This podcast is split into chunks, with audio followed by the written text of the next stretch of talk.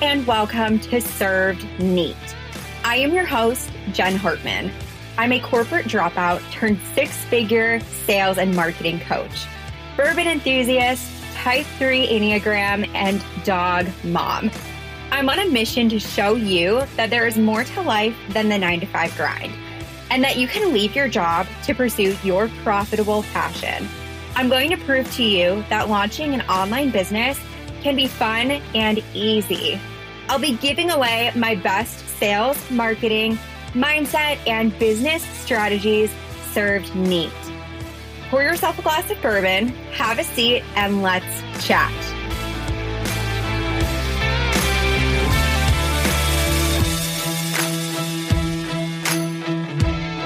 Hey guys, what's up? Welcome back to another episode of Served Neat. Today's topic is all about how to break the feast and famine cycle in your business. Nothing is more terrifying than not knowing what your business is bringing in next month. I remember exactly what it was like to be on that income roller coaster, and it was not fun at all. I was actually there less than a year ago. I felt like I had to constantly go through these launch cycles and that I had to put out new offers all the time, or I'd be making no money in my business. And because my income was really unpredictable, I wasn't able to hire help or afford software. So I was just working all the time and I was miserable. I actually started to resent my business at this point. Once I finally broke the feast and famine cycle, I hired help, finally. I invested more money into coaches and mentors and I got the right software for my business. And I was finally able to put myself on payroll. I now know exactly what I'm making six months from now, but it took me quite some time to get to this point. So, in today's episode, we are going to be talking about a couple of ways that I was finally able to break out of this feast and famine cycle and get to a point of knowing exactly what I was going to be making in my business for the next couple of months. I want you guys to pull out your favorite pen and a notebook because there are some juicy nuggets of information in today's episode. Okay, y'all, let's get into it. Number one, first and foremost, I don't care if you are a coach, a mentor, a service provider, a creative, if you are exchanging time for money for your business, you guys need to have a great lead generation strategy. And no, I'm not talking about engagement. Guys, Stop liking and commenting on people's pictures on Instagram thinking that it will make you money. Let me ask you a question. When's the last time you bought a product or a service from somebody who left a comment on your Instagram picture? Probably never. I know I haven't. And because the Instagram user face has changed in the last couple of months, it's much harder to see notifications on your Instagram. It used to be in the bottom right hand corner of your Instagram page. And now it's kind of hidden away. I don't know about you guys, but I never look at notifications. So for those of you guys who have been engaging with me and leaving likes and comments, I never ever see them. If you want to get my attention though, send me a DM. I promise I'll respond. Lead generation is going to make you money in your business. Engagement might possibly get you attention, but honestly, the way that Instagram looks now, it probably won't get you very far at all. So don't waste your time. Stop doing engagement and start doing lead generation instead. Here's how you're going to do this. I want you guys to connect with your dream client, click that follow button, and then respond to a recent story of theirs with a genuine compliment and a question to get the conversation started. Here's why this works. One, we love compliments. Compliments actually light up the same area of the brain that receiving gifts does. Hashtag science. How cool is that? And then when you ask a question, it prompts a response. This works every single time. This is a fail proof way to get your prospects to start engaging back with you.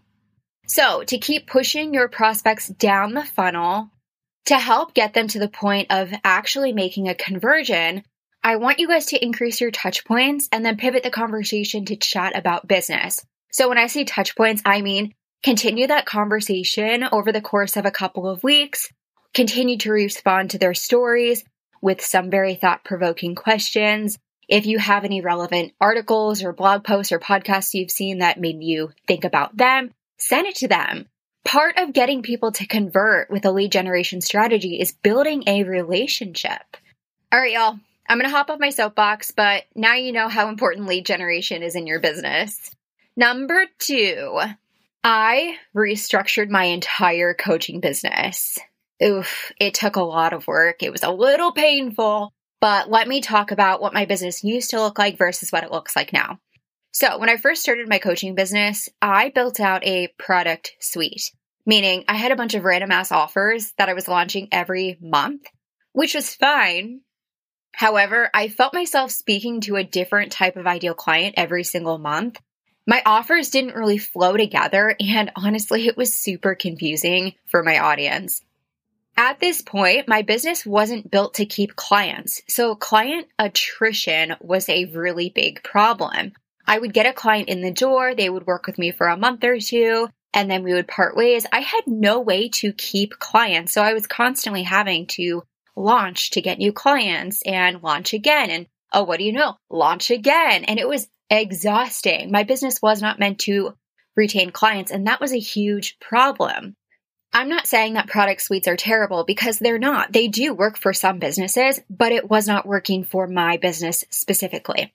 So here's what I did I rebuilt my entire business. I got rid of most of my offers and restructured my business to look like a value ladder instead. And this happened in September.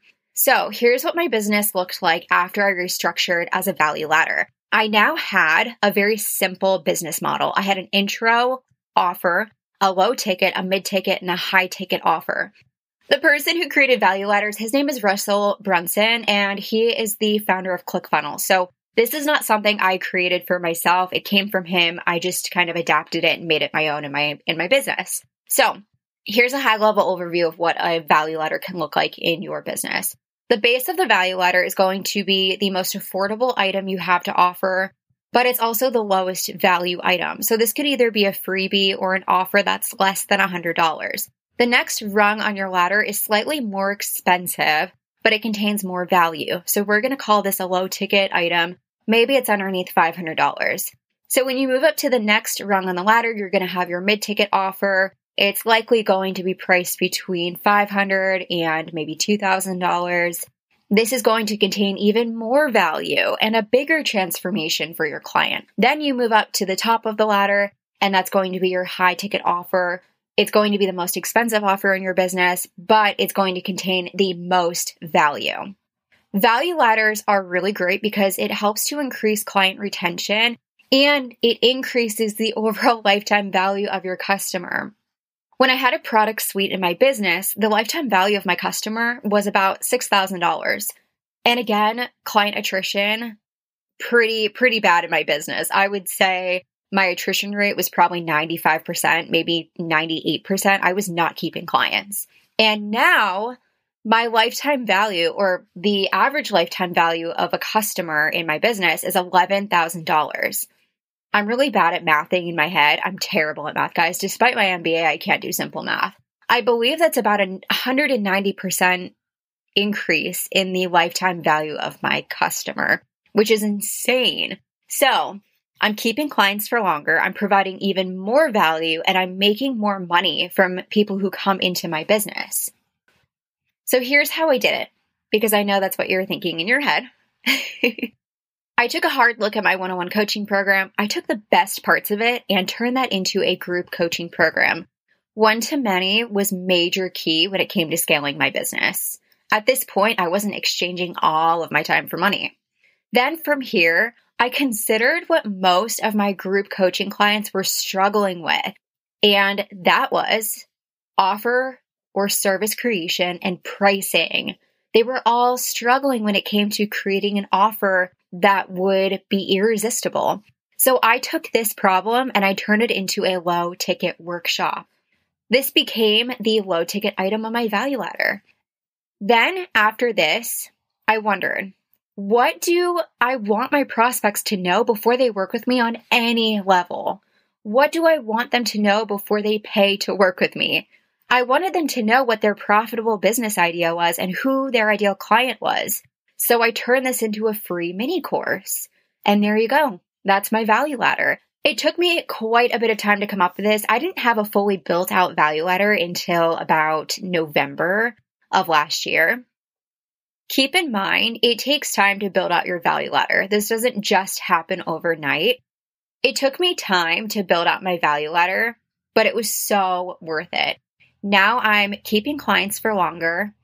I'm making more money from each of my clients and I'm providing more value.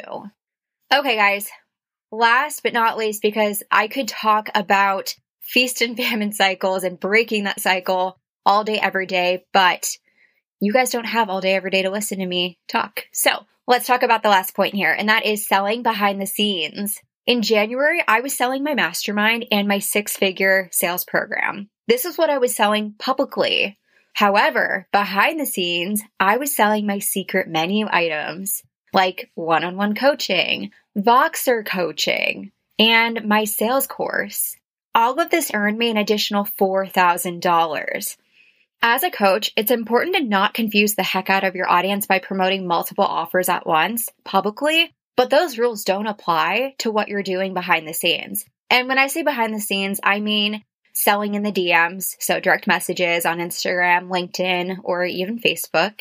Email marketing, I was selling different offers to my different email segments as these public launches were going on. I was also selling offers to current clients. If I didn't sell behind the scenes each month, I'd be missing out on thousands and thousands of dollars. So if you guys aren't already selling behind the scenes, start doing it ASAP. I promise you will start making more money in your business that way and creating more consistent income for yourself.